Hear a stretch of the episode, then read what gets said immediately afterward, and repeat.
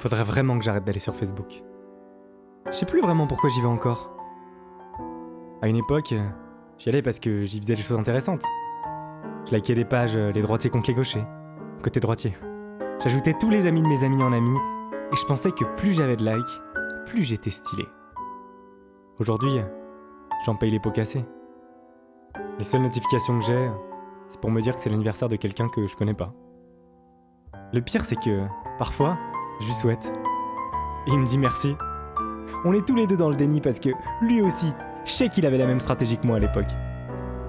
Le pire, c'est qu'aujourd'hui, quand je vais sur Facebook, je sais que ça va être nul, mais c'est un automatisme.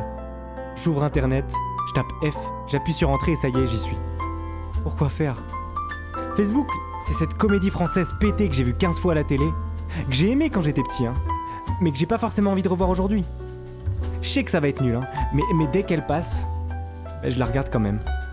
Et pire, dès qu'il y a une pub, ma meuf zappe et je transpire un peu. Je peux pas m'empêcher de lui dire euh, Non, mais regarde si, si ça a pas recommencé, c'est. S'il te plaît, s'il te plaît. Pourtant, je sais que la fin du film n'a pas changé, hein. C'est pas comme si Christian Bale allait arriver déguisé en Batman pour casser la gueule à Patrick Chirac de camping.